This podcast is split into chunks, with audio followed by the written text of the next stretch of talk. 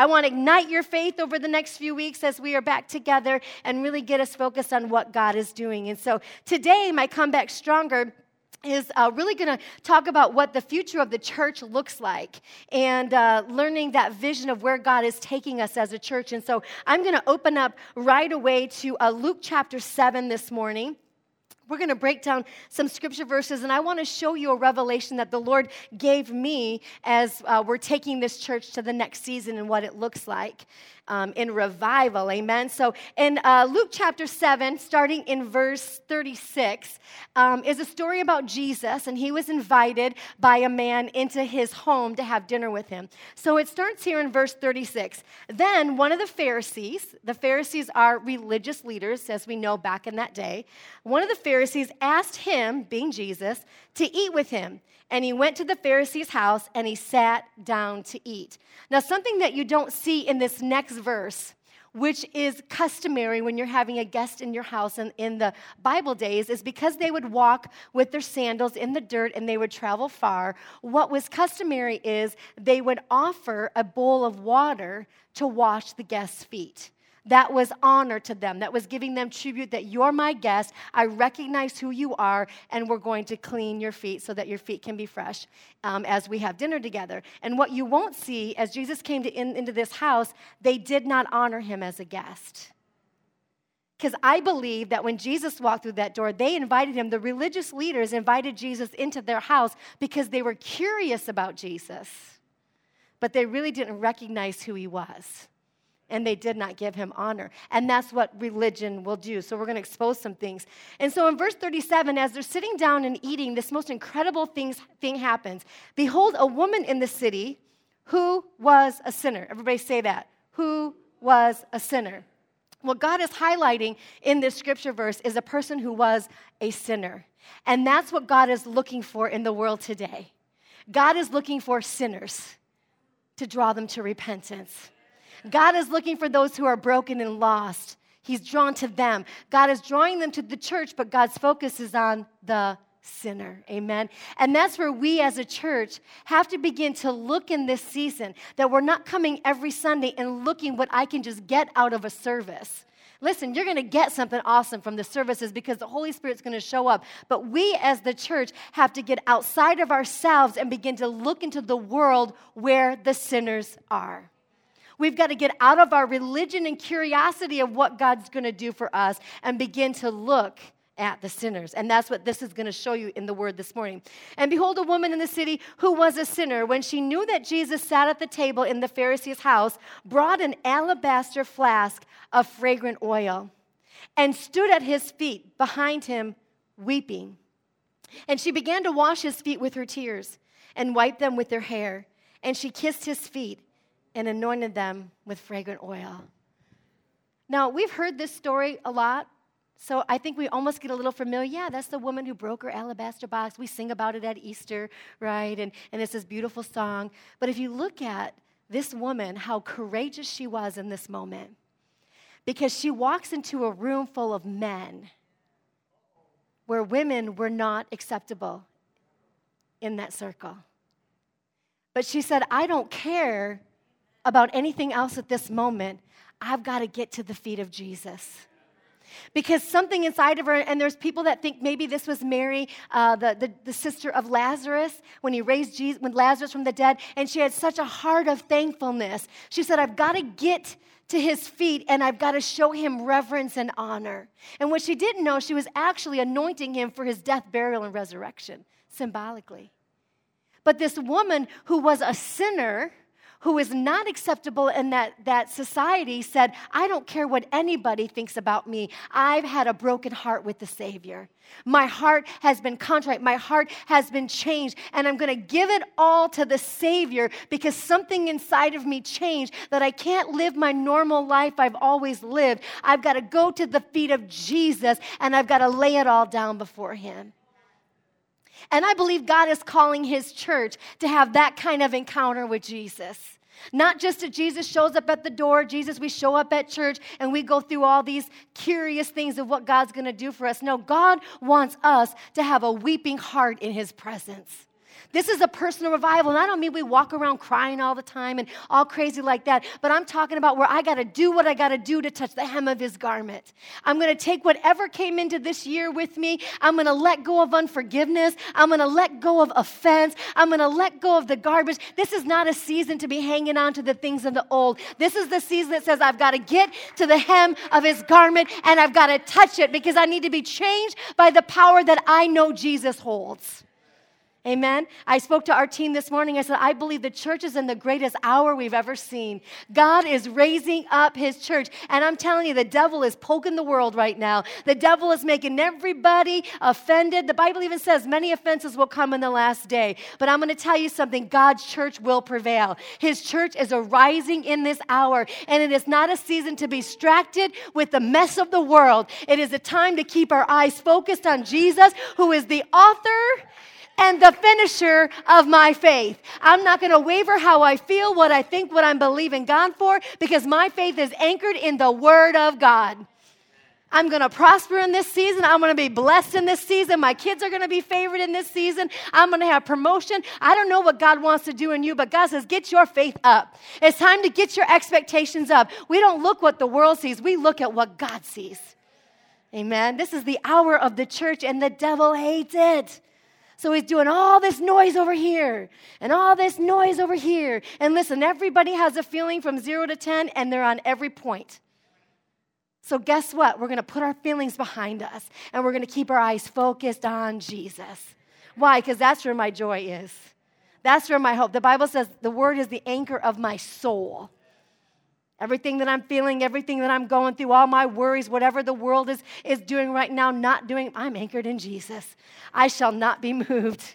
I'm going to be blessed coming in and blessed going out. I'm going to have favor everywhere that I go. Why? Because God says He surrounds me with favor as a shield. People can't help but bless me. People can't help but promote me. God can't help but give me favor. Why? Because I'm His kid. But God's looking for people who say, I'm going to lay it all down, Jesus and I'm going to touch the hem of your garment and I'm going to give it all. I'm going to allow my emotions to come out. This is a season where we can be vulnerable to God. Amen. We can be real with the Holy Spirit and allow Him to change us. And so she stood at His feet weeping and began to wash His feet with her tears. What a beautiful picture. And think about it the moment that she broke that fragrance bottle open, her gift to Jesus, everyone in the room smelled that fragrance when a church, when a person has a personal revival, and we're allowing worship in our daily life now. We're letting the Word of God become alive in us. We're taking time to pray in the Holy Spirit. We're reaching our friends for Jesus Christ and telling our story. That's you breaking your alabaster box. And everybody around you in your world is going to say, What's different about them right now? What's different about them? I know they went to church, but wait, something's different now. This isn't about church. Something's different about them. I'm drawn to them. There's something about them. I might need to get to them. What do they want? They want the Jesus in you. They want the fragrance that has been broken that says, I'm going to give it all to Jesus, and the world to say, What must I do to be saved? Revival will come to this world when we get revived. Amen. God is looking for his church to be not broken in a sense of pain and sickness, but an openness of humility. Jesus, here it all is. Amen. Verse uh, 39 And when the Pharisee who had invited him in saw this, he spoke to himself, saying, It's the arrogance of religious people, said to himself, This man, if he were a prophet, do you see how he really didn't see Jesus sent by God? He was just curious. What can he, what's, what's this guy about? Listen, religion will never find Jesus. Religion will never recognize Jesus. A broken heart that says, I'm in need of a Savior, recognizes Jesus. And that's why we got to be so careful that we're not moving in religion and tradition because we won't be able to see Jesus in the middle of what's going on. Amen? So it goes on to say, This man said, if he were a prophet, would, would know who and what manner of woman this is who touches him. What, is he, what does he identify her? For she is a sinner. Wow. See, religion will see sin, but Jesus sees a person. Jesus sees somebody that's been broken, hurt, who was willing to take whatever risk it took to show up in that house, to find out where he was, and walk through a Pharisee's front door Jesus said, That's the kind of person I'm coming for. And Jesus answered and said to him, Now I want you to look at this. This is what's so important for the church. This is the revelation I want you to see. Jesus looked at Simon and he, he's talking to Simon. If I was talking to Miss Karen, I'd say, Karen, I like your hair today. It is really cute, by the way. Everybody knows I'm talking to Karen because my posture, my, my voice, everything is talking to Karen. So he's looking at Simon he's discerned his heart that is judging him. And Jesus says this Jesus is so cool. Simon, I have something to say to you. Can you imagine Jesus calling you out? I have a prophetic mom. My mom called me out all the time. It was horrible. Like I didn't get away with nothing. And he said, Teacher, say it. Like he's still hiding behind his religion. Yeah, I want to hear. Verse 41 There was a certain creditor who had two debtors. One owed 500 denarii and another 50. And when they had nothing with which to repay, he freely forgave them both. Remember, he's talking to Simon. He's talking to him. What's better? One man owes 500, one man owes 50. Goes on to say, which one of them will love him more? Verse 43 Simon answered and said, I suppose the one who he forgave more is going to love Jesus more. Right?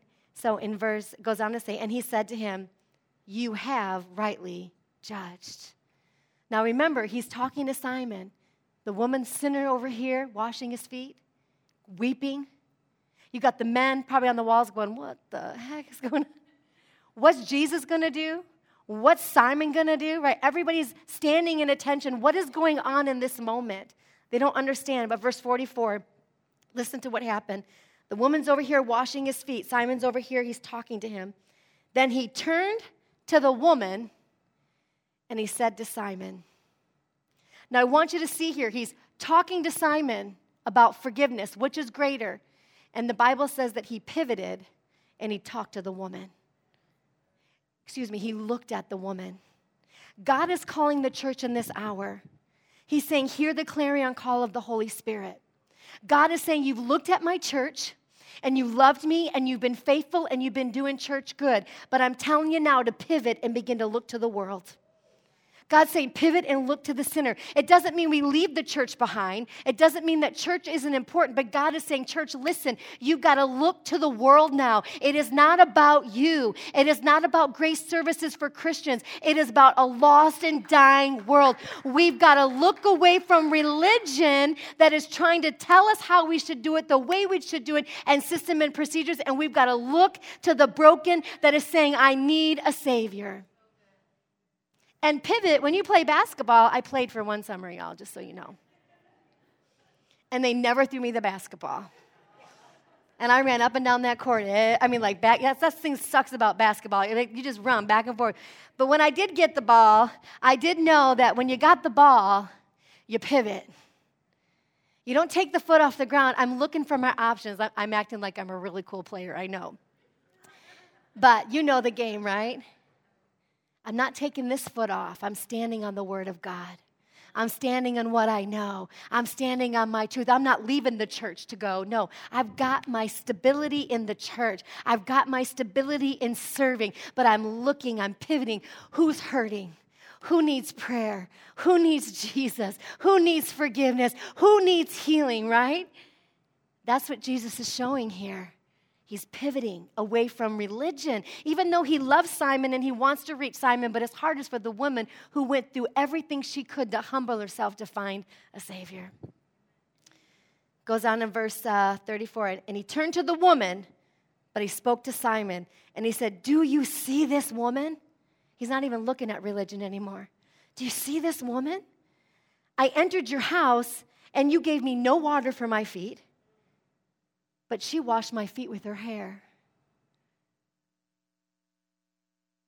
and with her tears and wiped them with the hair of her head. And you gave me no kiss, but this woman has not ceased to kiss my feet since the time I came in. I'm telling you, the world is looking for love. The world is looking for hope. And religion is stoic and wants to do things the way they do things. Religion and tradition wants to run it the way that we always have run it. And Jesus saying, get out of our religion and tradition and let's begin to get uncomfortable to the world. The Bible says the harvest is ripe. It is ripe. Listen, your friends, your family members, your coworkers, people you run into on the street are wanting hope. They're wanting the touch of a Savior. And we've got to get out of being fearful of sharing our story and our testimony and what we look like. We've got to pivot and look to the world. My aim in this year, the rest of our year, is to take this church inside out. But with that being done, God will fill the church, and I'll share that in a minute. But God has first get us out of ourselves and get thinking about the world. Amen. Get thinking about Jesus showing up at our house, but not giving him honor. Not being so familiar that we haven't allowed his presence to really come into our homes allow true worship to come into our homes. I tell you, this season we have to crucify our flesh. Because I, I, mean, even this week, I'm like, okay, I need to turn off the TV. I need to stop being busy and I need to put on a worship song and I need to walk through my house and worship. And my flesh was like, no, I don't want to do it. But my spirit was saying, you need to do this. I'm calling you. I need you to hear me. I'm giving you a voice for this season. You've got to lay it down. You've got to sacrifice yourself. Do you hear the call of my spirit? And I'm like, yes, it's way out there, but I've got this thing really loud on the inside of me, right? But I'm learning to quiet this and hear this. Ooh. We got to quiet this and hear this because God is speaking in this season. Amen. He is speaking in this season like never before. And I'm telling you, it's going to be really awesome. Let's go on to say, Verse 46 You did not anoint my head with oil, but this woman has anointed me, has anointed my feet with fragrant oil. Therefore I say to you, her sins, which are many, are forgiven, for she has loved me much. But to whom little is forgiven, the same loves little.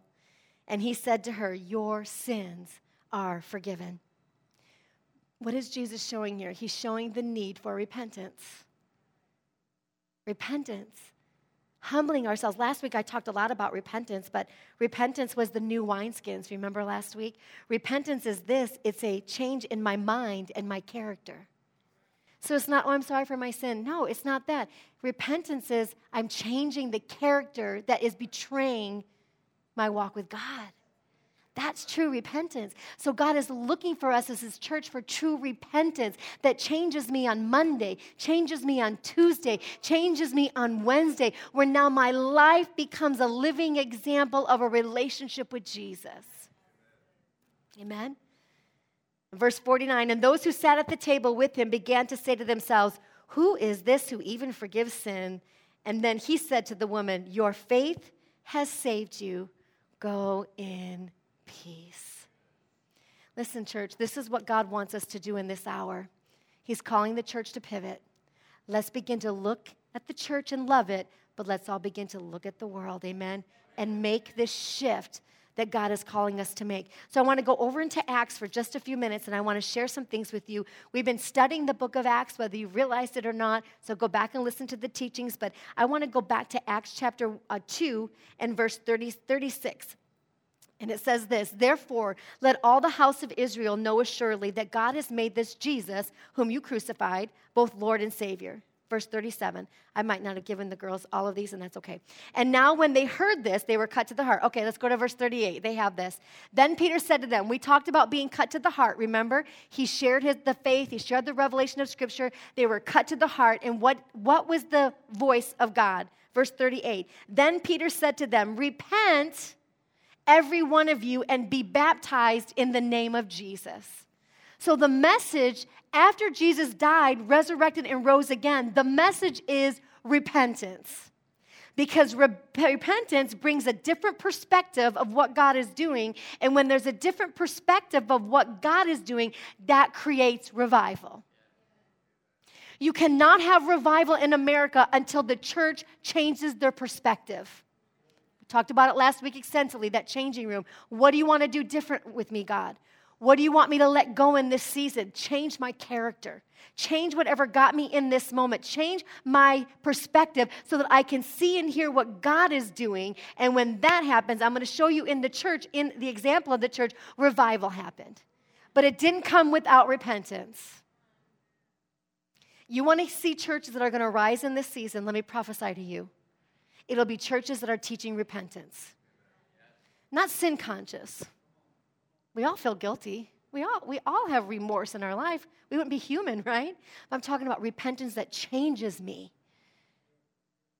And only God knows what needs to be changed. I'm not here to tell you that, but there's a repentance that's a change of my perspective. But he said there's repentance, but also look at this and be baptized, every one of you, in the name of Jesus Christ for the confession of your sins, right? So, what is that in the name of Jesus? It means when you are baptized in the name of Jesus, I am taking on the nature and the character of Jesus.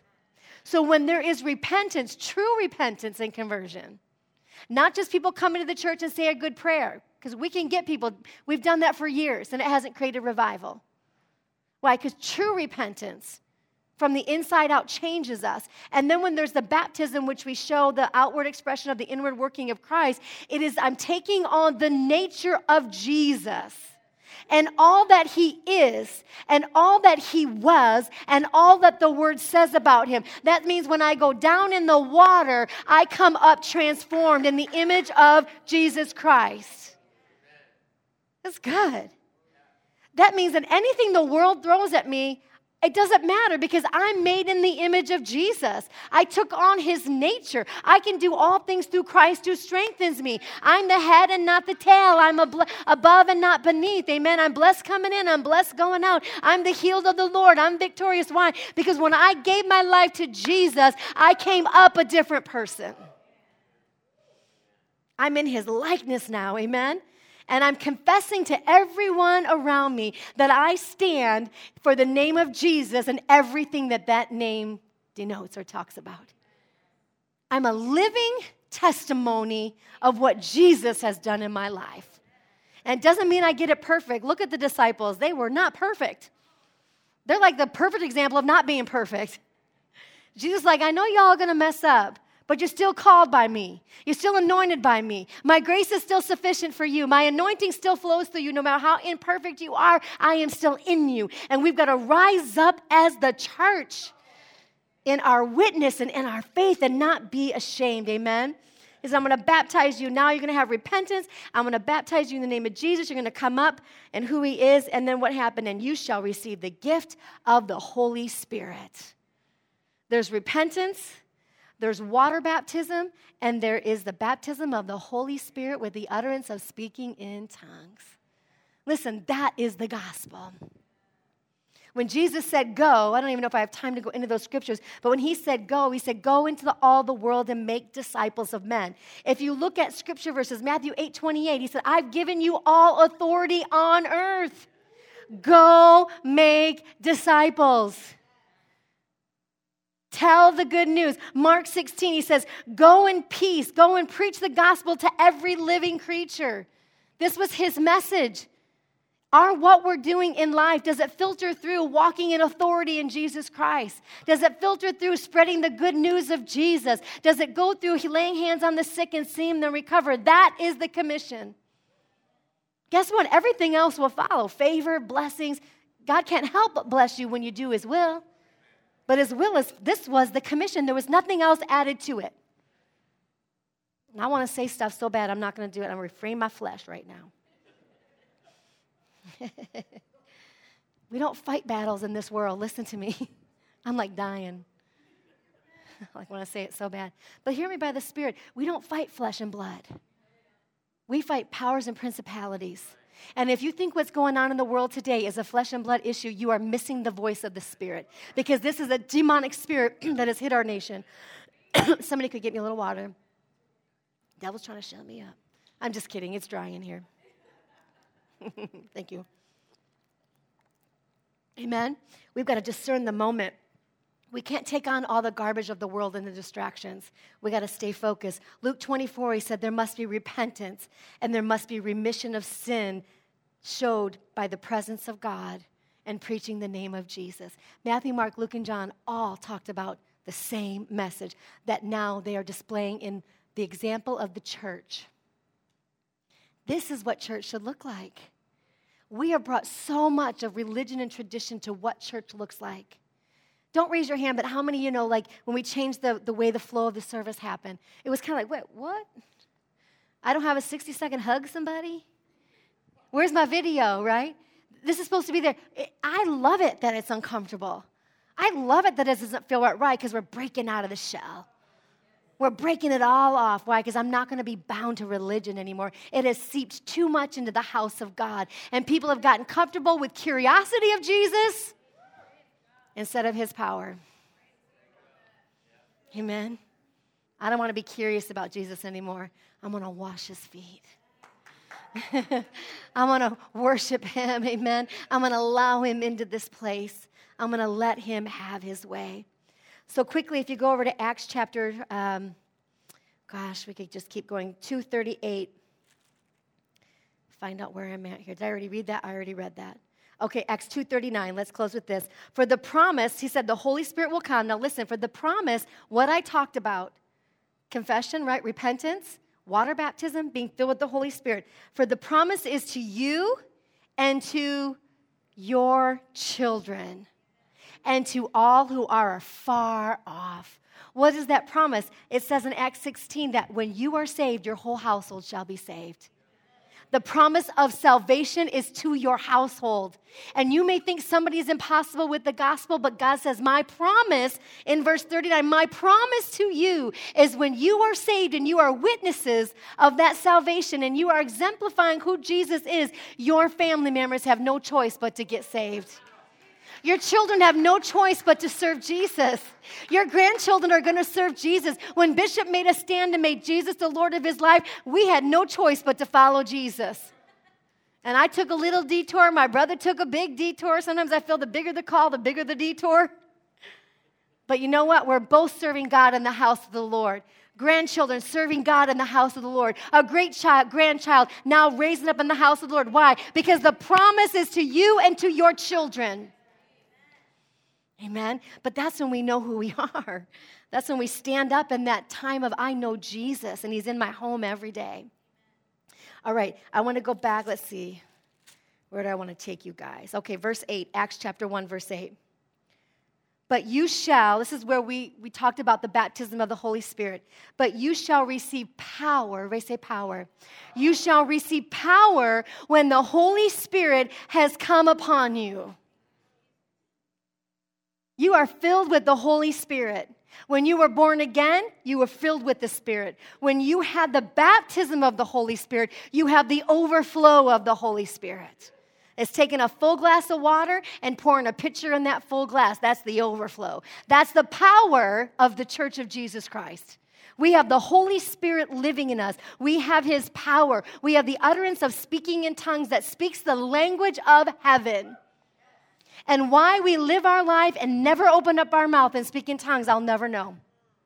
Because it is the language of God. When you're afraid, when you're angry, when you're offended, just start speaking the language of God. Just start speaking the language of God. Why? Because God understands your spirit, He connects to your faith, and God begins to change you and change the situation. But too many of us are opening up our English language. And God says, uh-uh, I filled you with my power. Amen? And that power changes situations. And that power says what? You shall be witnesses to me in Jerusalem. What is, what is witnesses? Witnesses are a living testimony. It's those that testify the truth. This is a witness. Those that testify the truth to what they've experienced.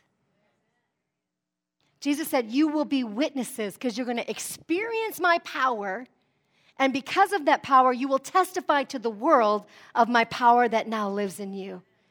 Isn't that amazing? And he said, Listen, this is the vision. You shall be witnesses in Jerusalem, in Phoenix, Arizona, and in all Judea, Arizona, and Samaria, Maricopa County, and to the end of the world. You want to see the church arise? We need to be witnesses for the power of the Holy Spirit in our city. And when we take our city, we'll take our state. And we take our state, we'll take our county. We take our counties, we'll take America for Jesus. And we will eradicate every distraction and lies of the devil when the church of Jesus Christ arises in this hour with power and authority. We do not bow our knee to the devil. We stand righteous in Christ Jesus. Why? Because Jesus paid the price for me. Jesus suffered um, injustice. Jesus suffered prejudice. Come on, somebody. Jesus suffered everything on the cross. He suffered abandonment. He suffered a father's betrayal. He suffered everything on that cross so that his kids do not have to succumb to all of that. We can rise in righteousness and power and all authority. I have no limit in my life because I am a kid, a king's kid. Amen. You have all power, all authority. Amen. God has called us to win the world for Jesus. I'll take Phoenix first. Amen. Let's take Jerusalem. Let's take this city. Let's let this people know that we're here and that the power of God is real and that God is real. Amen. And that God can set them free. God can deliver them. I'm telling you, people are going to get delivered of demonic oppression in this church. People are going to be delivered of drug addictions at this church. And we're going to offer programs. We're starting Celebrate Recovery. But I'm telling you, there's going to be times where they're going to walk in this altar and they're going to come in possessed and walk to this altar set free. Because that's the power of God. That's the church of Jesus Christ. Peter walked on the streets and his shadow healed people. Peter wasn't perfect. My gosh. He betrayed Jesus, but he walked in his, his authority that he gave him in the death, burial, and resurrection. And because of that, signs and wonders followed him wherever he went. And we want that same authority. Amen. Amen. Okay, let's flip over really quick to Acts chapter. Where do I want to take you all now? I don't even know. Yes, I do. All right, let's go over to verse 40, Acts chapter 2, verse 40. We're going to close up with this this morning. And when many words were, were um, testified, and exhorted them, saying, Be saved from this perverse generation. Verse 41. Then those who gladly received his word, they listened, right? They were baptized. They were baptized. And that day, about 3,000 souls were added to them. What happened? The people saw the witness and they heard the message. And because of the power of the Holy Spirit, they believed. They believed. And 3,000 souls were added to the kingdom. Why? Because they were filled with the Holy Spirit and repentance. And that revival started in Jerusalem and began the church as we know today. What happened? People were converted. God is looking for conversions. And then in verse 30, 42, they continued steadfast in the apostles' doctrine. What were they? They were committed to the cause. Do you know what the apostles' doctrine is? I'll tell you really quick if you want to write it down. And I've been saying it through this whole teaching. But just so it's clear, the apostles' doctrine was this repentance of sin, water baptism, and the baptism of the Holy Spirit. Now, if you look at the messages of the church, they don't funnel through those three things. We're missing the mark. The church is not for self help. Hear me by the Spirit. We have to go back to the founding word of God. We have to bring the message of repentance, water baptism, and baptism of the Holy Spirit for revival to happen. They were committed to this cause. And because they were committed to it, they saw the church of Jesus Christ arise. They saw revival. We as the church have to come to, come to a place where we're committed to this message. I am not afraid of the message of Jesus Christ. And it's going to take us hearing this, it's going to take some time, I understand that, but I'm committed to this also. So they were committed and they were obedient to what they were called to do. And then what did they do? And they fellowshipped in the breaking of bread and prayers. What was that? That was friendships. Koinonia. They'd have church and then they'd go to their homes. They'd hear the word from the apostles. They'd come to the temple daily, hear the word from the apostles. They would go back to their neighborhood and they would invite all their friends over and they would break bread and they'd have dinner together. And they say, Do you know what the apostle said today? Do you know what Jesus did today? Let me tell you about that person that I was walking on the street and my shadow healed them. Let me tell you about that. And the Bible says that because of that, they broke uh, koinonia. They made friendships with one another. Listen, church, we can't just go home and not know each other. It's fellowship. I know you. I'm in your suffering. When you hurt, I hurt. When, when you rejoice, I rejoice. That's what the church looks like. We got to make friendships in this hour. Amen. I, I cover you, I protect you. Anybody else talks about you, they have to go through me first. You know the saying, you could, I may talk about my mama, but you better not talk about my mama. Nobody will ever, I, nobody will ever talk about you to me. I can tell you that right now. Because I will defend you to every cause. And then I'll give you a chance to have your side of the story. Why? Because that's what we do when we're in relationship. That's what the church should look like. But the church divides. All this garbage, we can't be that anymore. We gotta have koinonia, amen? Communion together. Verse 43 when, when the people saw that, the fear came upon every soul, and many wonders and signs were done through the apostles. When the world sees the unity of the church and the power of the Holy Spirit, many signs and wonders follow. Do you see this, how it links together? Now, all who believed were together, had all things in common. Go to verse 46. So they continued daily in one accord in the temple, which I talked about, breaking bread. Verse 47 praising God and having favor with all people. And the Lord added to the church daily those who were being saved. Not church shifting, not more Christians. And God will send in believers that are called to this mission that will happen. But our mission is the world. And the only way the world's going to look at us is if we look like Jesus. Not perfect, but I smell like him.